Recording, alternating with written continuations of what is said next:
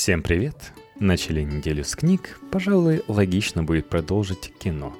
Президент ростовского кинофестиваля Bridge of Arts Олег Тактаров о том, как на самом деле устроен Голливуд, почему Стивен Сигал неприятный человек и что будет с кино на юге России.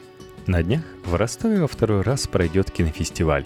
Вспоминаем самое интересное о фестивале 2015.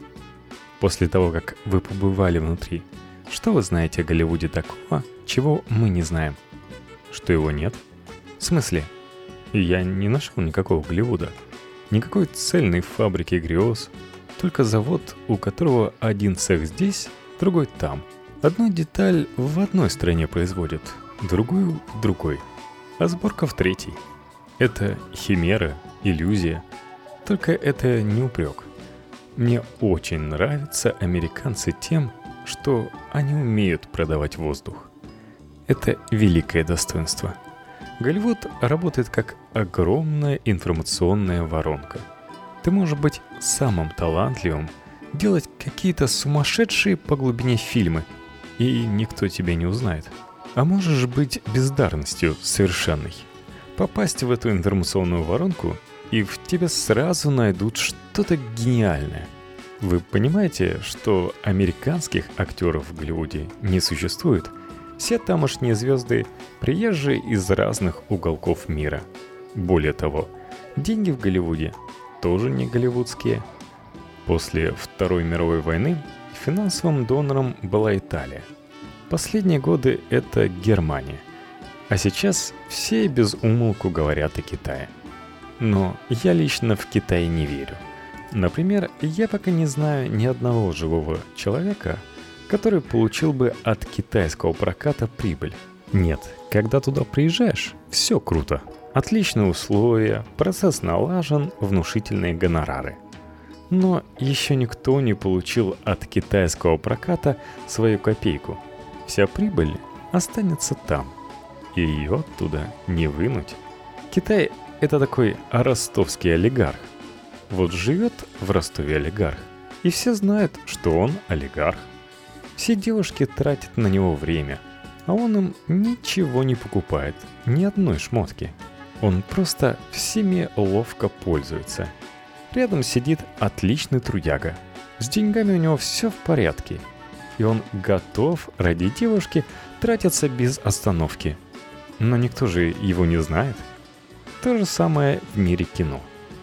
Голливуд — это компания людей, которые собрались вместе, чтобы заработать денег. Самое интересное — деньги, заработанные в Голливуде, в развитие индустрии не вкладываются. Нет же такого.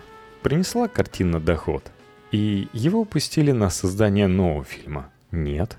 На следующий фильм ищут новые деньги. Это и есть бизнес по-голливудски — так что в Голливуде даже денег нет. Но все туда отчаянно рвутся. Подскажите пару примеров, как покорить Голливуд. Все индивидуально. А еще интуитивно. Я вообще верю внутреннему ощущению «надо». Я ехал за идеей, мечтой и за поиском нового себя, за новой жизнью. Здесь я был достаточно обеспеченным человеком. Поэтому Трудно было меня чем-то удивить, разве что просторы. Мне кажется, этим Америка всех задевает. Недавно совсем разговаривал с другом, который объездил всю Европу. И вот его занесло в Майами. Он говорит, что же делать? Теперь мне кажется, что Лазурный берег — это какой-то городской пляж, провинциальное местечко. Я ничего не знал о жизни в Америке — но за первые полгода я сделал столько, сколько может получиться из 100 тысяч у одного. Этот год был годом сумасшедшего штурма. Я, не бедный человек, вдруг оказываюсь на какой-то икеевской кровати в Техасе в апартаментах, где нет ни одного белого. А в конце года я уже звезда звездная в Лос-Анджелесе. И меня начинают приглашать сниматься без всякого актерского образования. Просто я настолько успешно участвовал в боях, что мои продюсеры решили использовать эту славу. Втиснуть меня в кино. Мне тогда казалось, ужас, как я буду играть? Кругом крутые актеры. Сразу решил, играть не буду, ну их, буду самим собой. А потом я пересматривал все это лет через пять и понимал, что я там лучше всех. Потому что все остальные что-то там пыжились, пыжились, выглядели как недоучки, а я там очень даже ничего. Короче, они мне фон такой сделали, что я еще и во второй фильм попал. Тогда я думал, вот оно, Голливуд. Конечно, нет. Это было совсем не оно. И кино было класса С. Все было потом, когда я учился 4 года в актерской академии. Когда я приехал, для меня звездой был Стивен Сигал. Я не знал, скажем, кто такие Де Ниро или Аль Пачино. Я в первые же полгода пересекся с кучей голливудских звезд, даже не понимая, кто есть кто. Но когда я познакомился с Сигалом, он произвел на меня очень плохое впечатление. И с вершины моего личного топа он переместился на самое дно. Я никак это не хочу комментировать. Видимо, его раздавило славой. Даже понимаю это. Что бы ни говорили, испытание славой – это страшная вещь. Когда я участвовал в боях, у меня два с половиной года просто была аллергия на людей. Все, что шевелится и ходит на двух ногах, а тем более мной интересуется, было физически невыносимо. Я в буквальном смысле сбегал от людей. Потом это прошло. Но была другая проблема. Я начал слишком от этого кайфовать. Стало слишком хорошо. Слишком хорошо. Так бывает? Да. Вот когда я вернулся в Россию, я вел себя а-ля Саша Невский. Слишком по-американски. Перманентная улыбка и американский задор. Когда в Москве, в Малых Лужниках, я выходил на десятитысячную аудиторию, фейерверки и овации в мою честь, я кайфовал даже больше, чем было нужно. Потом хорошие друзья стали как-то косо на меня поглядывать. И я понял – что этот американский задор надо потихоньку с меня сбивать. Да, слова коварная штука. Какая роль далась вам мучительнее всего? Меня бесил каждый день нахождения на съемочной площадке фильма «Роллербол» с Жаном Рено. Где-то через полтора месяца стало ясно, что фильм полное дерьмо. Что режиссер не в себе, как это снимать он не знает. И всех, кто ему перечит, он моментально увольняет.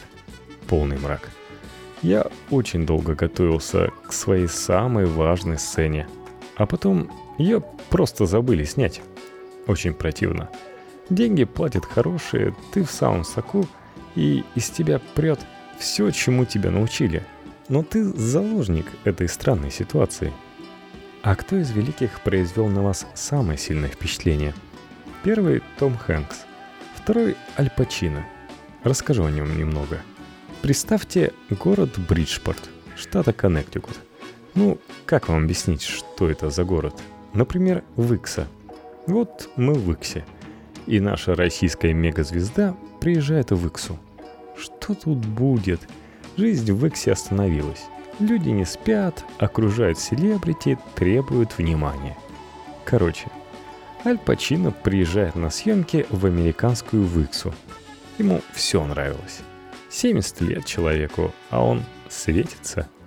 Сниматься – пожалуйста. Общаться – пожалуйста. Как нужно кайфовать от работы, от людей, от жизни. Вот нельзя заниматься кино по-другому. А еще на меня произвел впечатление Джон Войт, отец Анджелина Джоли. Но это очень специфическое впечатление – Каждый раз, отснявшись в сцене, он пересматривал материал и совсем не стеснялся бурно восхищаться собственной игрой. Может, это и нормально, но наблюдать это было как-то не очень приятно. Говорят, русских особо не ждут в Голливуде. Начинающим русским актерам советую сразу прописать в анкете свое амплуа. Для девушек, например, – что-то вроде стриптизерша из Восточной Европы. Бред. Ну, какой же это бред? Ждут. А точнее, не ждут всех одинаково. Но действительно, сегодня в Голливуде по большому счету нет русских. Самый большой успех был у Андрона Кончаловского. Ему удалось здорово сделать «Поезд беглец», один из моих любимых фильмов. Понять его можно только зная классику Голливуда. Как, например, «Мост через реку Квай» Дэвида Лина. Сумасшедший фильм о психопате заключенном со сверхидеей отомстить своему назирателю. Это история о силе воли, о людях, которые не ломаются. Помните наши «А зори здесь тихие»? В конце фильма он уводит фрицев, видит своих и только тогда падает – или в судьбе человека, когда немец дает заключенному стакан водки, второй, третий, тот выпивает, не закусывая, а хлеб несет своим товарищам. Да нет, эти вещи невозможно просчитать. Их нужно проживать, прочувствовать. Вот вы этого не поймете просто в силу опыта. А Кончаловский знал послевоенное время, чувствовал эту идею. А в село Оскара вы верите? Отметка Оскаром ничего не говорит о картине. Оскар — это классно в одном только смысле. Вот, скажем, Броуди получил свою статуэтку за пианиста на семистской волне. Все, он по жизни чемпион. У него всегда есть работа. И он, к слову, не просит больших денег. В канскую пальмовую ветвь я больше верю — она дает больше объективного представления о картине. Хотя, мне кажется, там свое ЛГБТ-лобби. Но в кино не надо искать справедливости. Вспомните, сколько было разговоров вокруг сериала «Оттепель». А ведь в том же 2013 был снят сериал «Уходящая натура» Дмитрия Иосифова о конце 70-х. И что? Только специалисты оценили. А ведь это кино совсем другого уровня. Там драматургия, режиссура, актерская игра. Все замечательно. Короче, очень много вещей должно сойтись и срастись, чтобы картина не только получилась, но еще и выстрелила. Вот я, например, не знаю, каких людей нужно было объединить, чтобы сделать фильм «Форс Гамп». По мне, это один из гениальнейших фильмов всех времен и народов – как это могло состояться? Кстати, сценарий этот 7 лет не могли оценить. Но многие не понимают этот фильм до сих пор. В Америке особенно. Там Форс Гамп нарисательное имя, которое вложен самый поверхностный смысл. Америка — это удивительная страна, в которой огромный совершенно пласт людей-примитивов, а есть свои гении. И они такие работоспособные — что наши гении и рядом не стояли. А у нас, если всех наших гениев организовать, получится свой Форрестгамп.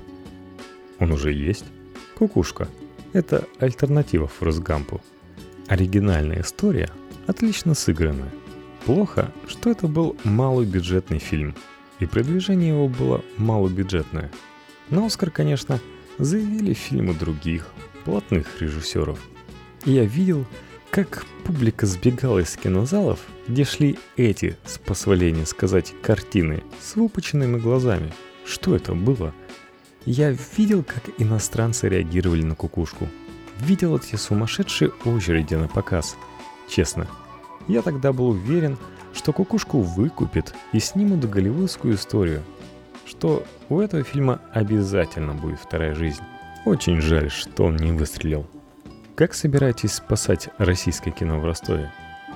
Планы на Ростов – это долгоиграющая история.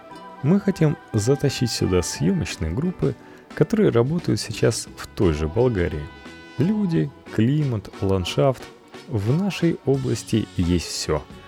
Наш кинофестиваль Bridge of Arts – это способ познакомить людей с вашим регионом. Прошлым летом мы провели фестиваль не благодаря, а вопреки – до последнего не понимая, что из этого получится, хватит ли денег.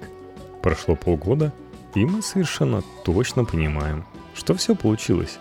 На сегодня мы единственный в России народный фестиваль. Думаю, в августе 2016 года будем ломать голову не над тем, как заманивать, а над тем, как выпихивать отсюда людей. Вы знаете, актеры и продюсеры, принимавшие участие в первом фестивале в Ростове, так сдружились, что они теперь и в Москве тусят вместе. На Новый год даже собирались, представьте себе. Правда, ростовские организаторы говорят, что полгода отдуваются за анонсированного и не привезенного мной Сигала. Ну, что тут сделаешь? Это Сигал. Он сразу сказал, сколько денег? Я отвечаю, если прилетишь не на частном самолете, а обычным рейсом, у нас высвободится 22 тысячи евро, которые я тебе с удовольствием отдам. Нет, он поехал в Китай. Привезли тех, на кого денег хватило. Нормальная фестивальная история. Ростов — готовая декорация. Эти одесского плана дворики, не подумайте. Теперь я все про Ростов знаю. Знаю, что это одесситы копировали Ростов, а не наоборот. И знаю, что изначально было на Богатяновской открылась пивная, а не на Дерибастовской. Кстати, на Богатяновской такие кинематографичные дворы. В одном шесть путей выхода. Феноменально. Вообще, любимая моя фраза в разговорах с коллегами о натуре в Таганроге в любой точке города ставь камеру и начинай с закрытыми глазами снимать. Для костюмированных фильмов это же просто подарок. Закрасить надо всего пару линий электропередач и один кондиционер. Это мизер совершеннейший. Обратите внимание, как снимаются сериалы исторические. Здание снизу обязательно подрезано. Везде же асфальт. В результате в кадре нет точки опоры, а главное воздуха.